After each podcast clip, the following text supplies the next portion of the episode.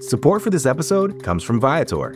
Experiences are what people love the most about travel. That's why Viator has over 300,000 bookable experiences, so there's always something for everyone. They offer everything from simple tours to extreme adventures. Plus, Viator's travel experiences have millions of real traveler reviews, so you have the information you need to book the best activities for your trip. Download the Viator app now and use code Viator10 for 10% off your first booking in the app.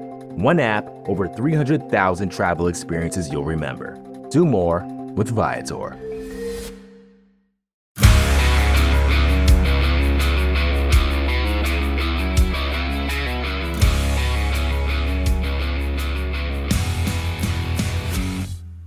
Welcome to the Daily Hammer, your daily news source when it comes to the Atlanta Braves as part of the Battery Power Podcast Network. My name is Shawn Coleman.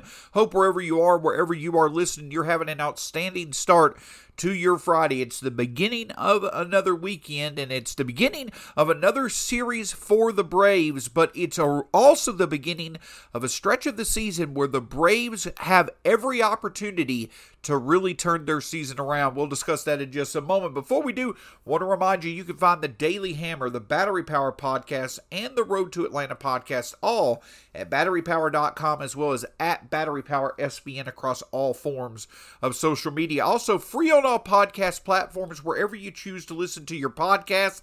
That's where we'll be. Just hit that subscribe button to get the latest content whenever you want it. My name's Shawn Coleman. Always a pleasure to be with you. You can find me at StatsSEC on Twitter. When it comes to the Braves, here's the latest from Atlanta. Actually, this time around, though, after an off day, which the Braves traveled from Milwaukee. They're heading to Miami. A bit of a setting change that, you know, hey, preferably for a lot of us, I'm sure we'd much rather be in Miami than Milwaukee. Nothing against Milwaukee. It's just that, hey, Miami's a pretty nice place to be. But for the Braves, the opportunity now exists for them to be able to, if they can start to have all three facets of, of their team the bullpen, the starting lineup, and the starting rotation on the same page, they can really start to make some headway and once again establishing themselves as one of the best teams in the National League. Obviously, that has been a, a hard thing to do as of late. I talked with Alex Butler on yesterday's show about the fact that the Braves just, it really seems at times, you know, either their bullpen and their starting rotation are doing great and their lineup is struggling, or the lineup does very well, but the starting line or the starting rotation does not do well. There just seems to be a disconnect between all three facets of the Braves team really playing together in sync all at once. But with the level of competition the Braves are going to be facing over the next month, they're going to have every opportunity to find the groove that they need to find.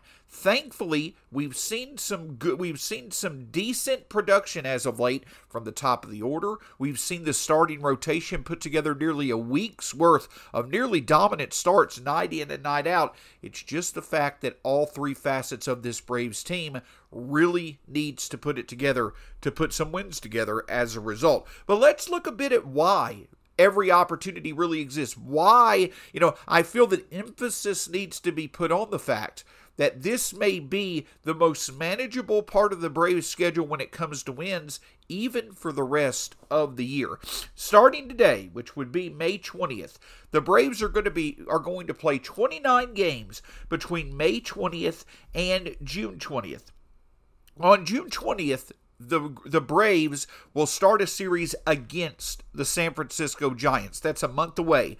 But in the 29 games between now and when the Braves start that series on June 20th with the Giants, here's who the Braves are going to be facing three games against the Marlins, four games against the Phillies, three more games against the Marlins, three games against the Diamondbacks, three games against the Rockies, two four against the Rockies, two against the Athletics, four against the Pirates, three against the Nationals, three against the Cubs. The significance of that stretch of the season right now in those 29 games, 13 of which are against NL East opponents, the combined record of the opponents the Braves will be facing over their next 29 games is 132 and 173 as of right now. Now I know that that probably I probably don't have much room to talk with the fact that the Braves are 17 and 21 themselves right now. But also in terms of expected results based off efforts, in terms of how at times good different parts of the Brave teams have been, if again Atlanta can find the ability for all facets of its team to perform together, again, they have every opportunity to put together some wins to be able to make the most of this stretch of the season. And another thing that stands out as well, as of today, the Braves currently are seven and a half, excuse me, eight games out of first in the NL East. Again, far too early to worry about the NL East, far too early to worry really about the, the you know, difference in games in the division, but it's not too early to take every possible advantage of a manageable part of the schedule to be able to close the gap. Right now, there's only one game in the NL East that separates Philadelphia, Miami, and Atlanta. And to be honest with you right now as well, there's only five teams, or excuse me, six teams right now in the National League that are 500 or better. So the point is is that if the Braves can take advantage of this part of the schedule, not only could they start to separate themselves from the rest of the NL East to start putting the Mets in focus, they also could really start to make up some ground in the rest of the National League to really start working their way up towards the top of the National League. And don't don't at all think that the Mets are not vulnerable to a team coming back. Obviously, for less than ideal reasons, you don't want to see a team that's having a good season like the Mets are. You don't want to see them be hampered because of serious injuries, but that has you know, been what occurred. It, it occurred earlier this week. And As a matter of fact, it occurred yesterday or on Wednesday night, in which Max Scherzer was on the mound. He suffered a pretty significant injury, and he could be out for the next month and a half to two months. Now, the Mets are a good team. I think that they're probably going to continue to play good baseball. But the Braves, with the talent that they have, have every possible ability with uh, on their roster to take advantage of this part of the schedule and make up some room in the division. So that's the takeaway from the start of this stretch. You don't want to look too far ahead, obviously. You don't, especially with how the, the inconsistent the Braves have been, you want to take it one game at a time. But the point is, is that if Atlanta's starting staff has found the ability to consistently either be above average to dominant, but at the very least put the offense in a position to win as many games as possible, the level of competition the Braves are going to be facing over the next month are going to give the offense every opportunity to be able to win games. Because I don't see, you know, potentially you can make an argument about the Phillies lineups perhaps, but I don't see a lineup over the next month in a in an opponent that the Braves will be facing. I don't see a lineup that's more talented than Atlanta's. So if the Braves' best bats can get going, now would be the opportune time, and that starts tonight in Miami. It's only a kick a jump, a block. It's only a serve. It's only a tackle, a run. It's only for the fans. After all, it's only pressure. You got this. Adidas.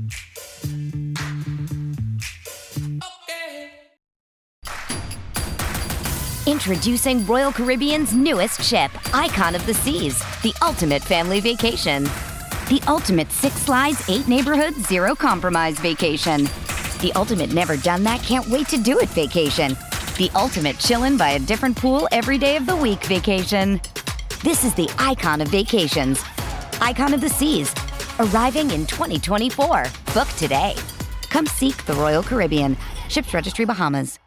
So the Braves look to begin a weekend series in Miami against the Marlins. And of course, with Ronald Acuna Jr. being able to come back into the lineup on Tuesday and Wednesday against the Brewers immediately, making the impact that the Braves sorely missed in that game that they definitely could have won on Monday against the Brewers.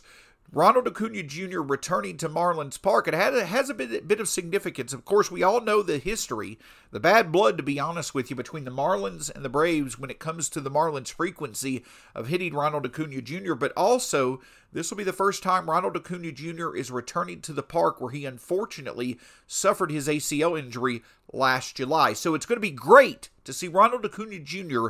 at the top of the Braves order. The pitching matchups for this series are definitely very competitive. You have Charlie Morton versus Trevor Rogers. You have Kyle Wright versus Elieser Hernandez. And then you have Ian Anderson versus Sandy Alcantara. And the big thing to me, the big theme overall for this series for the Braves is simple play to their talent. Just play to their talent. If the Braves play to their talent, and I know that that is much easier said than done with what we've seen all season, but we've started to see in, we're starting to see indications that the Braves' best bats at the top of the order are rounding into form. We know the impact Ronald Acuna makes every time he's on the field. Matt Olson has started to show, you know, good production at the plate. The walks have remained there. The power has remained there. Hopefully, a few more balls off his bat go out of the park. Austin Riley is starting to heat back up. Marcell Ozuna is regaining his power form. The top of the Braves order in this series is significantly more talented than their competition, in my opinion.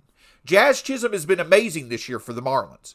But the rest of the lineup, though it has been comparable to Atlanta overall, the rest of the lineup individually, in my opinion, does not compare to the talent that the Braves have in their lineup.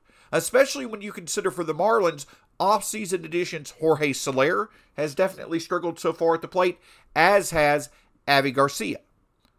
My point is is to not take anything away from the Marlins. It's just simply to acknowledge the fact that with the track records that you see from the top of the Braves order versus the top of the Marlins order, and the fact that the top of the Braves order is starting to show signs of heating up, that could be the difference in this series. The ability for the top of the Braves order to create and convert scoring opportunities, that's going to be the difference in this series. The other big key is the Braves starting rotation continuing to show how good they can be. Charlie Morton, Kyle Wright, Ian Anderson, each of them are either coming off their best start of the season in their last start, or in Kyle Wright's case, a very, very productive rebound effort from the previous struggles that he had against the Red Sox 10 or so days ago. This Braves starting staff has been very good over the past week. They've done exactly what they needed to do in limiting the production of opposing lineups, allowing for the bullpen to remain somewhat rested by the Brave starters going five, six, seven innings, and most importantly of all, putting the Braves in a position to win. And the thing is, is that one thing that would be great for our starters to get used to since the Braves are embarking on a pretty manageable stretch of the season when it comes to the competition that they're going to be facing, it would be nice for the starters to get used to playing with the lead. And the Braves have every opportunity to do that this weekend against the Marlins. Now, that's not taking anything away either from the Marlins starting staff. The Marlins bullpen has been an unexpected surprise this year, and their starting staff remains very talented.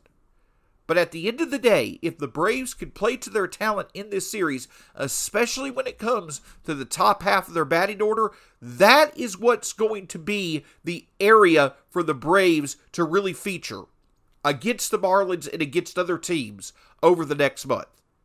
What separates the Braves on paper versus these other teams? It's the top of their order, it's the top of their pitching staff. And again, I know I know that that could easily have been said all year so far, and it hasn't really made a difference, but now is the time for it to make a difference, especially when you're hopefully going to have Ronald Acuna Jr. in the equation, hopefully nearly every day moving forward. The Braves have every opportunity to feature the top of their order, and if the bats are truly getting going, the Braves could find the success that they've been seeking all season. It's going to be a fun weekend. Again, Charlie Morton being able to put together two or put, put together really three straight good starts. In terms of his stuff starting to round into form, that would be a great development for him. Don't forget last year around this time was when he started to find his form. It's once again happening. So him being able to put the Braves in a position to where, hey, if the top of the order could give him some runs, Charlie Morton can deal for five to six innings, the bullpen can get the job done after that. That's a series opening win on the road. And that could be the boost that this Braves team needs to be able to get a series win on the road to be able to start this stretch of the schedule in which they really could turn the season around. Thanks so much for joining us here on the Daily Hammer. You can find the Daily Hammer, the Battery Power Podcast, Road to Atlanta Podcast, all at batterypower.com as well as at Battery Power SBN across all forms of social media. My name is Shawn Coleman. Always a pleasure to be with you. Hope you have a great weekend. The Battery Power Podcast will be back with you later this weekend, and the Daily Hammer will be back as well early next week. Until then, make sure you hit the subscribe button to wherever you listen to podcasts to get the latest content from the Battery Power Podcast Network. Always a pleasure to be with you. Have a great weekend. Go Braves, and we'll talk to you again soon here on the Daily Hammer.